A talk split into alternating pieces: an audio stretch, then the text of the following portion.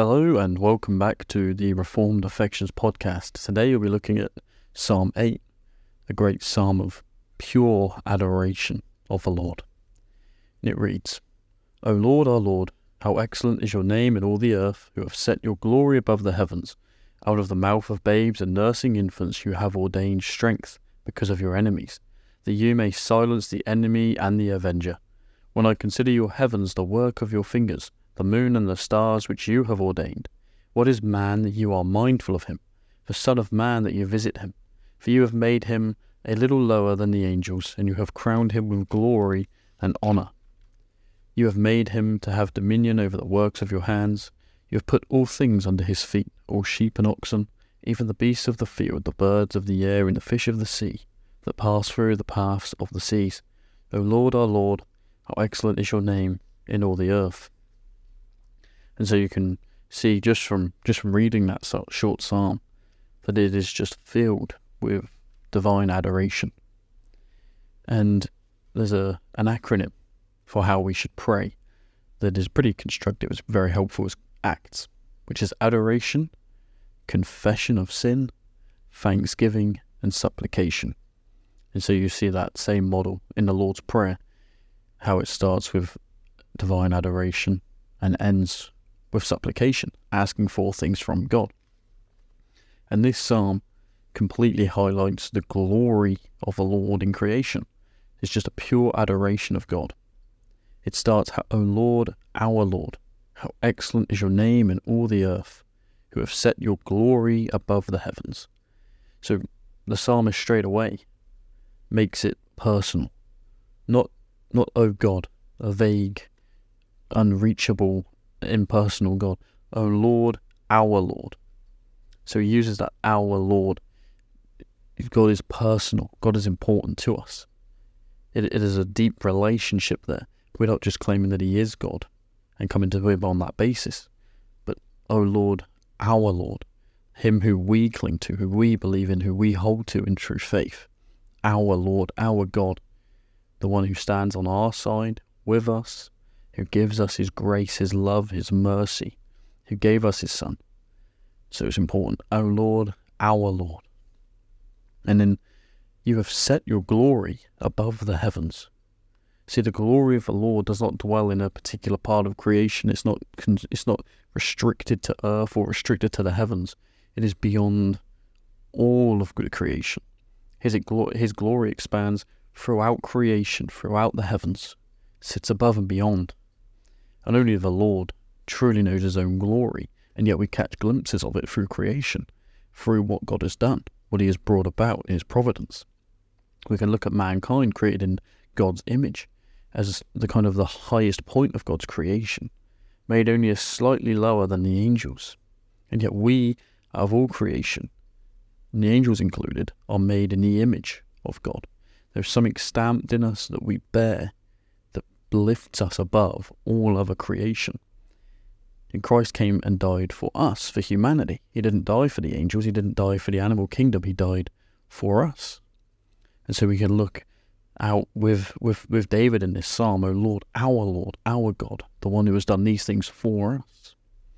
So it's a really great way of just of just starting this psalm and a great way to start your prayers. O God, our God, your name is excellent. Your name is beyond all other names of the earth. Your glory exceeds beyond the heavens. And then we have five parts where David is lifting up God in adoration. So we have the first the first part which we've just discussed in verse 1 and we call this the exceeding glory of God. So we have this in verse 1 and verse 9. How excellent is your name in all the earth. And then we move on to the second part, which is God's use of weaker people or seemingly weak people, of children, of weaker adults, of slaves. So you can look back through the, the prophets, you can look at many of the people in the New Testament, um, even look at the, the apostles, the fishermen, you know, lowly civilians who were lifted up to that apostolic standard. Look at some of the prophets in the in the Old Testament. You look at Jeremiah, who was who was called up as a young man, a weeping prophet. Um, And you, you look at Elijah, he came from seemingly out of nowhere, from probably a harsher, poorer background, and immediately comes up to the king of Israel, the most powerful one in the land, and and and at his feet lays this charge of his of his sinful ways. And so God lifts up these people who seemingly are weaker people, and he uses them for his glory to bring about his will, and he shows his own strength in them. You look at the Israelites leaving uh, in the Exodus, leaving Egypt. He lifted up this people who had nothing, and brought them out by his own powerful hand. And then we have the third part of God's adoration in this psalm, which is in verse 3 that God is the creator of all things. When I consider your heavens, the work of your fingers, the moon and the stars which you have ordained.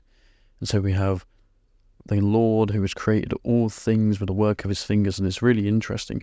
Obviously, we don't speak about God as truly having fingers like us, but the expression is is really important.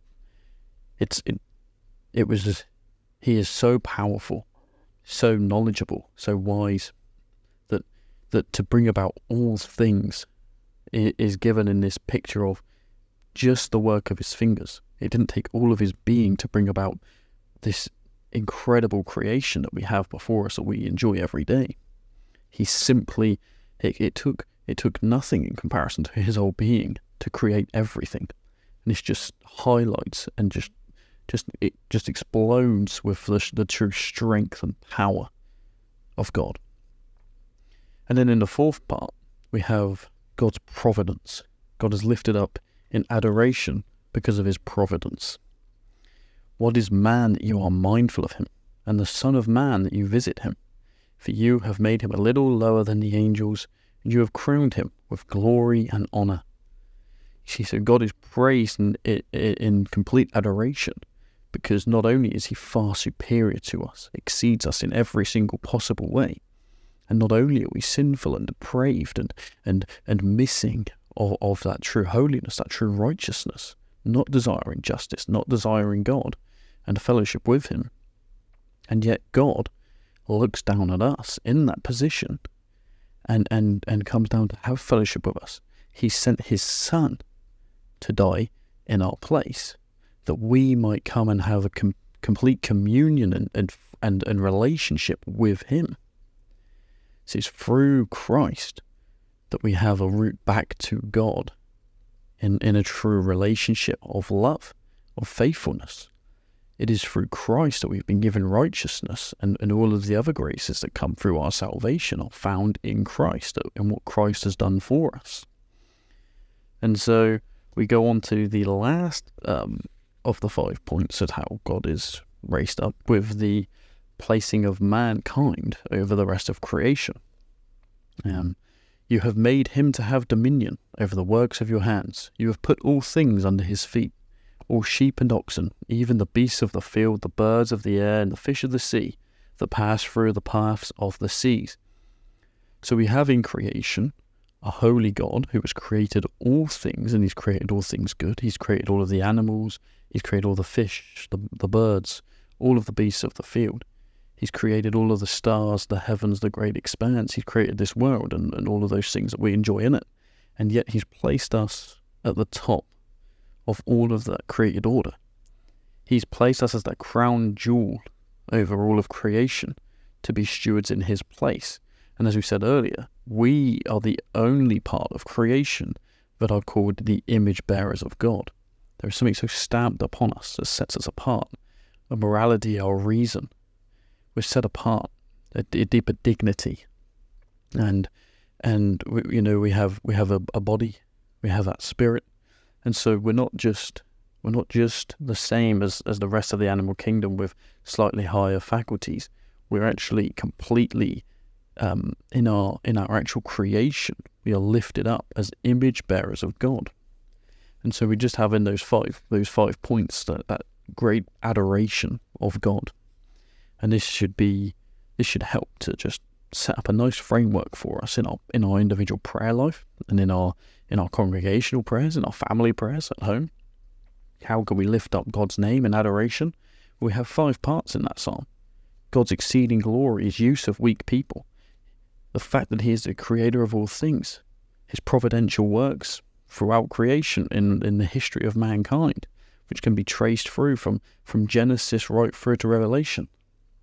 And we can look also at the placing of mankind over all things. This is all a way that we can lift up God's name in adoration. You see, there's there's many important parts in this psalm. So we need to look at, at how exceedingly glorious and powerful God is. And we can do that through looking at those various works of His.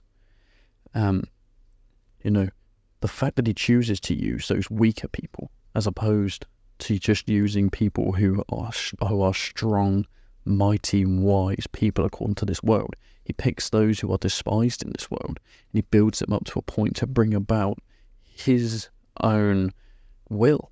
And he does this with his own strength working through those people. Um, you look at look at Moses in the Exodus. You know, he lifts up this one man who is chased from Egypt. Pharaoh is gunning for him. And yet God uses him to come and lift the lift all of the Israelites out of that bondage and slavery to Egypt and to lead them out into the promised land. And then you see how, who he lifts up after that. You know, he lifts up he lifts up Joshua, he lifts up um, the judges, the prophets, and the, the priests and the kings that he raises up to bring about his will. The, he very often uses people who were despised and looked down upon. Um, you know, we can look at we can look at Joseph. Look at how he was treated and how he was used. And you look at some of the other prophets who, who the way they were used. You see, you look at it through Hosea. He was called out to bring a wife from, from prostitution and to redeem her to himself. So God uses these people who are looked down upon and despised all the time to lift up himself in this in this great, glorious and magnificent way. And of course, I think one of the best ways that we can always lift up God in, in adoration, individually and as, and as a group, is when David says, When I consider your heavens, the work of your fingers, the moon and the stars which you have ordained, when you go out at night and you look up and you see that plain, clear sky stretched out above you, you look at all those dazzling stars, that great glory that is wrapped up and bound in the heavens above us that great expanse that dazzles away in the in the night. And that pales, completely pales in comparison to the great glory, that radiant glory of God. And yet it's these little things that help give us a glimpse into the glory of God. We can look at creation around us, we look at the world around us, and we can see the things that God has created. Those little glimpses of his glory that are that are that are wrapped in creation. All those things that take our breath away those things that are, that are, that are just impressive, that are beautiful, that are magnificent in creation, be it be it animals or, or the planet itself. And then we look out and we see the stars and how glorious the stars are. And yet we have God's glory set above the heavens.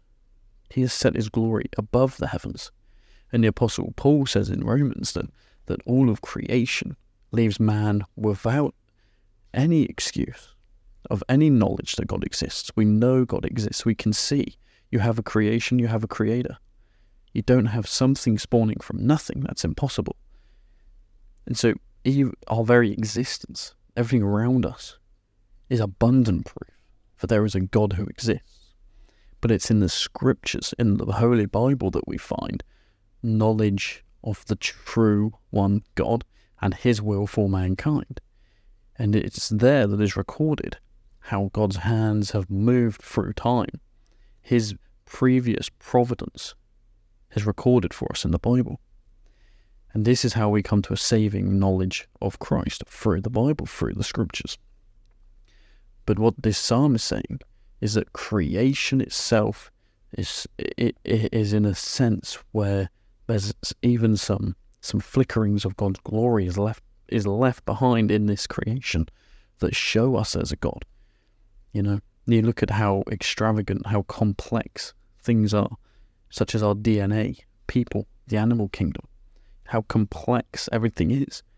And, you know, you can't sit there and say it's an accident that these things have come into place. And so we can use the creation as a great means to bring about that adoration of God. When you come to God in prayer, oh God, Holy Lord, our Father, our God in heaven, you who have created all things, you who sustain all things, who, who continuously work through all things, providing to your saints, providing bread to not only your saints, but also to those who hate you. You see, we can lift up God's name in, in great adoration in such a, in, in this way, recognizing the truth of God's power and God's continued work in creation. So let us always use creation as a great way to, to come before God and lift up his name in adoration, to exalt his name, to praise him. And another one where individually, especially individually, is what is man that you are mindful of him? This, this goes for all of us. This goes for all of us. Who are we that the one true, holy, righteous God of all should look down upon us and not and, and not just just completely destroy us or even ignore us, but chooses to come and hold relationship with us through the mediation of Christ. Christ has taken away the hostility between us and God on the cross. He's made us, declared us to be righteous. And this is all because of what he's done. This is the work that he took upon himself to complete on the cross. He lived that perfectly sinless life in our place, died on the cross in our place, and rose again on the third day, conquering death. See, Christ done these things for us. And one of the fruits that, that, that comes from his dying on the cross is our fellowship with God. We have a right to stand before Him because of what Christ done on our behalf, and we hold to that work in a great, true, and living faith which holds to Christ. And that is one of the great ways of adoring God in our prayers. Who am I that you should send your one and only Son to die in my place and give justification to me by my believing in Him, by my resting and solely on Him, accepting that truth of Christ, trusting in that truth of Christ, and resting in that saving knowledge to the saving of my soul. Who am I that, that I should have this opportunity, that I should have this right to, to, to, to come and be saved, despite my sin, despite my heinous activity in the past, that the Son of God would stand in my place and, and, and and be my my righteousness. We don't deserve this. And so we can lift up God in our praise, in our adoration of Him. O Lord God in heaven, you who sent your Son to die for me, your great glorious Son to die on the cross for me, your great salvation that comes through Him who died for me, whom I believe in. Let us always lift up God in adoration for His work in our lives, not only in in the cross, but also in our day to day lives, where we can see God's great hand of grace continuously working in our lives, continuing to conform us to the image of Christ and not to the image of Adam. And so we move on again to you have crowned him with glory and honor. And while this is applicable to all people, in that we have all been stamped with the great image of God. And, in, and that is a great glory and a great honor that we, above all other creation, bear this great image. But it is applied specifically in, I believe, in Acts to Christ himself. When it is when this prophecy is actually fulfilled in Christ, that it was Christ who, completely God, 100% God, took upon flesh, becoming fully God and fully man.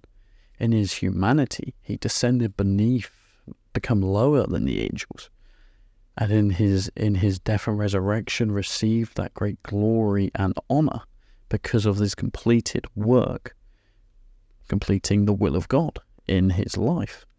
So he's received the glory and honor.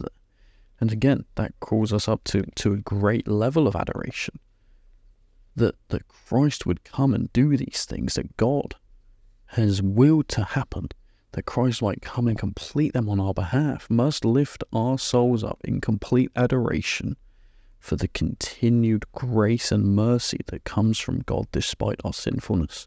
And we must lift up God in adoration for this. We should never, ever for a moment think that something we have done has in some way merited this salvation, merited these gifts of grace that come through God. It is solely God alone who has saved us, who has rescued our souls from complete bitterness, complete condemnation. We must praise Him, lift His name up in adoration, exalt His name for what has been done in Christ. And then we move from, from that again, we move from that to man's dominion over all creation. So God created mankind to work the garden, to tend to the garden, to, to, to care for it, to be stewards in God's place.